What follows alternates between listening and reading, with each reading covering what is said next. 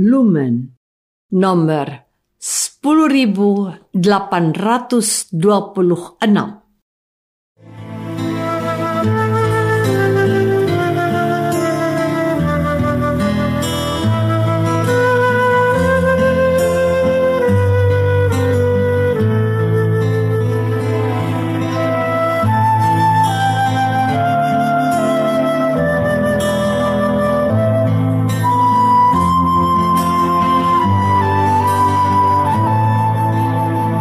Saudara pendengar di segenap penjuru tanah air, selamat bergabung dengan Lumen Indonesia.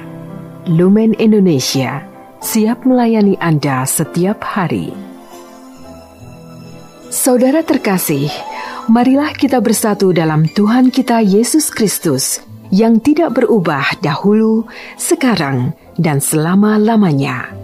Allah Sang Maha Rahim mengasihi dan menerima sebagaimana adanya kita Allah Bapa kita di surga senantiasa bersedia menolong, menghibur, dan meneguhkan kita dalam menghadapi segala permasalahan hidup sehari-hari.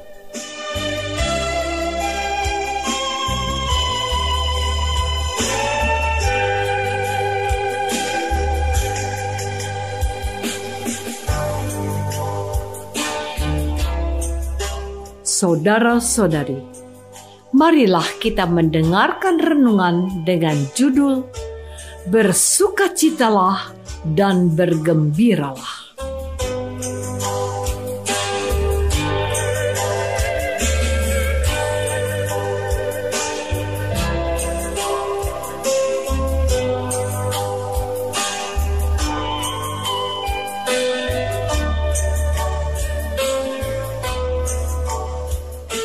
Yang berdasarkan pada Injil Lukas bab 15 ayat 32. Kita patut bersuka cita dan bergembira karena adikmu telah mati dan menjadi hidup kembali. Ia telah hilang dan didapat kembali.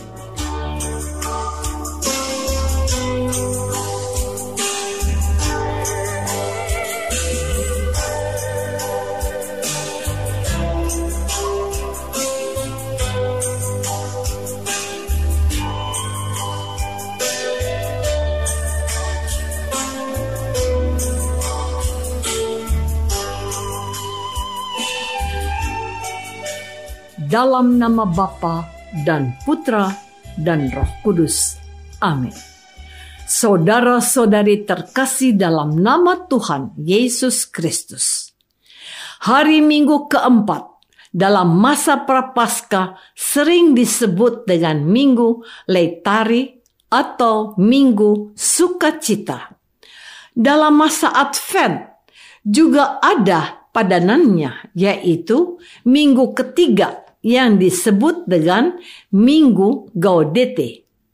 Pada hari Minggu ini, gereja mengarahkan umat untuk pengharapan di tengah-tengah pantang, puasa, dan tobat yang sedang dilakukan selama 40 hari menjelang Paskah. Dalam antifon pembukaan atau lagu pembuka dalam perayaan Ekaristi hari ini disarankan untuk menyanyikan ayat-ayat dari Yesaya 66 ayat 10 dan 11 yang dimulai dengan kata Leitare Yerusalem yang artinya bersukacitalah hai Yerusalem Suasana sukacita yang diwartakan oleh Nabi Yesaya dapat kita temukan gemanya dalam bacaan Injil hari ini. Di penghujung pewartaannya dalam trilogi kasih Allah, Lukas bab 15, Santo Lukas memberikan penekanan khusus bahwa kita patut bersukacita dan bergembira karena adikmu telah mati dan menjadi hidup kembali. Ia telah hilang dan didapat kembali. Sukacita yang harus digaungkan dan diwartakan karena seorang anak hilang telah ditemukan kembali. seorang berdosa yang bertobat dan menjadi anak Allah yang baik lagi. Saudara-saudari terkasih, dalam pengantarnya Lukas menunjukkan ketidaksukaan orang-orang Farisi dan ahli-ahli Taurat karena Yesus menerima orang-orang berdosa dan makan bersama-sama dengan mereka. Sikap ini adalah kewajaran di antara mereka yang meyakini bahwa dengan berbuat demikian, Guru Yesus telah menajiskan dirinya. Sungut-sungut mereka tidak ditanggapi langsung oleh Yesus, tetapi Tuhan Yesus menyampaikan tiga perumpamaan sekaligus, yaitu tentang domba yang hilang, dirham yang hilang, dan anak yang hilang. Ketiga perumpamaan itu diakhiri dengan kata sukacita. Aku berkata kepadamu, demikianlah juga akan ada sukacita di surga karena satu orang berdosa bertobat. Lukas bab 15 ayat 7, 10, dan 32. Kegembiraan dan sukacita yang mau dikatakan kepada orang Farisi dan ahli Taurat harusnya diungkapkan oleh mereka. Mengapa kamu tidak bergembira kalau ada orang berdosa bertobat? Injil tentang anak yang hilang yang diwartakan oleh gereja hari ini secara detail mencoba mendramatisasikan cara pandang Yesus dan sikap orang Farisi dan ahli Taurat yang saling bertentangan. Orang Farisi dan ahli Taurat tidak suka Yesus bergaul dengan orang berdosa, sedangkan Tuhan Yesus mendatangi mereka dan makan bersama dengan mereka, memanusiakan mereka memberikan kesempatan kedua bagi mereka. Saudara-saudari terkasih, hari ini Tuhan Yesus mau kita bergembira dan bersuka cita dengan semua orang beriman dan siapa pun yang telah menemukan jalan pulang ke rumah Bapa setelah mereka tersesat dan terpuruk hidupnya. Tuhan Yesus tidak alergi terhadap orang-orang terbuang dan disingkirkan dalam masyarakat. Ia menghendaki setiap orang mengambil bagian dalam kebahagiaan yang telah disediakan Bapaknya. Masihkah kita ingat pada sabdanya kepada wanita yang tertangkap berbuat zina dan dijadikan alat untuk menjebak Yesus oleh orang-orang yang memusuhinya? Katanya, Aku juga tidak menghukum engkau. Mulai sekarang, janganlah berbuat dosa lagi. Tuhan Yesus hari ini mau mengungkap watak Bapaknya yang menghendaki semua orang selamat dan berbahagia dengan beliau di surga. Bapaknya sangat memahami ketidaksetujuan anak sulung yang melihat ayahnya memperlakukan secara istimewa anak bungsu yang baru saja pulang. Namun, Bapak juga memberikan penjelasan tentang alasan mengapa beliau bertindak seperti itu. Bapak tidak hanya menghormati anak sulung yang sudah benar hidupnya, tetapi ia juga harus menghargai anak bungsu yang ingin kembali ke jalan yang benar untuk usahanya, untuk pulang ke pelukan bapaknya yang baik. Itulah yang harus disambut dengan sukacita. Inilah kehendak Bapa. Kita patut bersukacita dan bergembira karena adikmu telah mati dan menjadi hidup kembali ia telah hilang dan didapat kembali. Saudara-saudari terkasih, dalam setiap usaha dan upaya kita untuk berbenah diri selama masa prapaskah ini, Gereja Kudus ingin menarik perhatian kita pada kehendak Bapa untuk bergembira dengan orang-orang yang selama ini sudah hidup menjauhi gereja dan tidak mempedulikan iman yang sudah dianugerahkan kepadanya.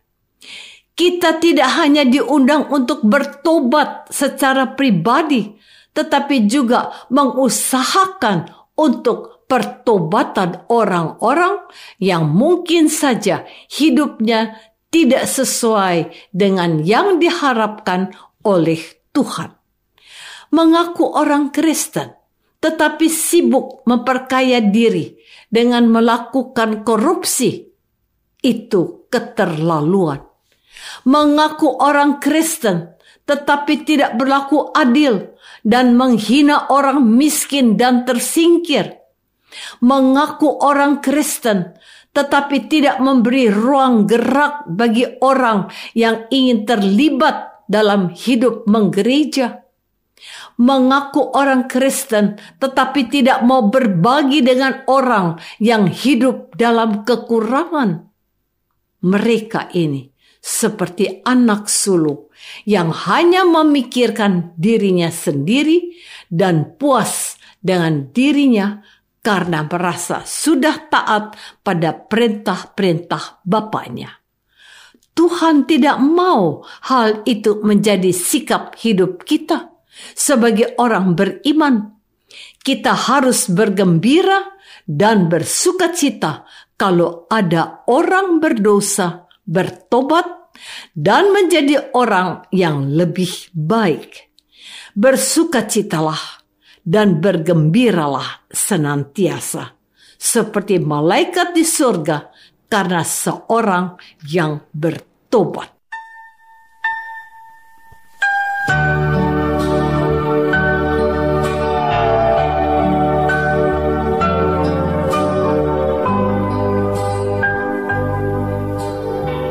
Saudara terkasih, marilah kita masuk dalam saat hening sejenak untuk meresapkan renungan yang baru saja kita dengar bersama dalam kehidupan iman kita masing-masing.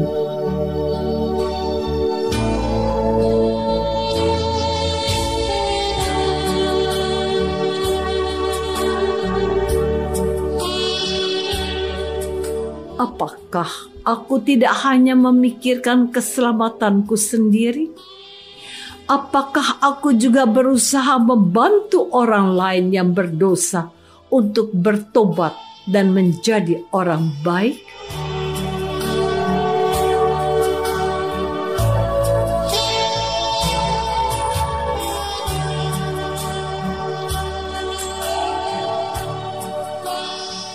Marilah kita berdoa.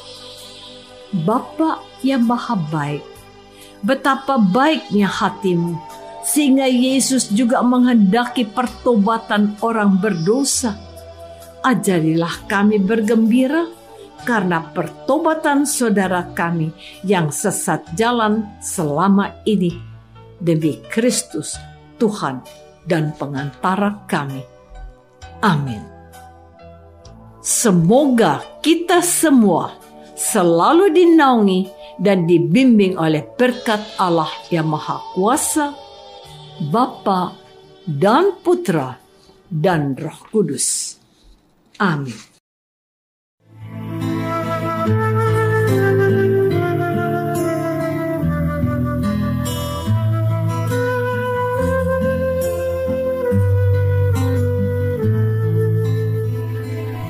Dengan penuh kasih dan sukacita, Lumen Indonesia mengundang saudara-saudara seiman di segenap penjuru tanah air. Sekiranya ada tanggapan ataupun saran, kirimkan surat Anda ke Lumen Indonesia. Terima kasih atas perhatian Anda. Sampai berjumpa lagi dengan Lumen Indonesia pada waktu dan gelombang yang sama esok hari.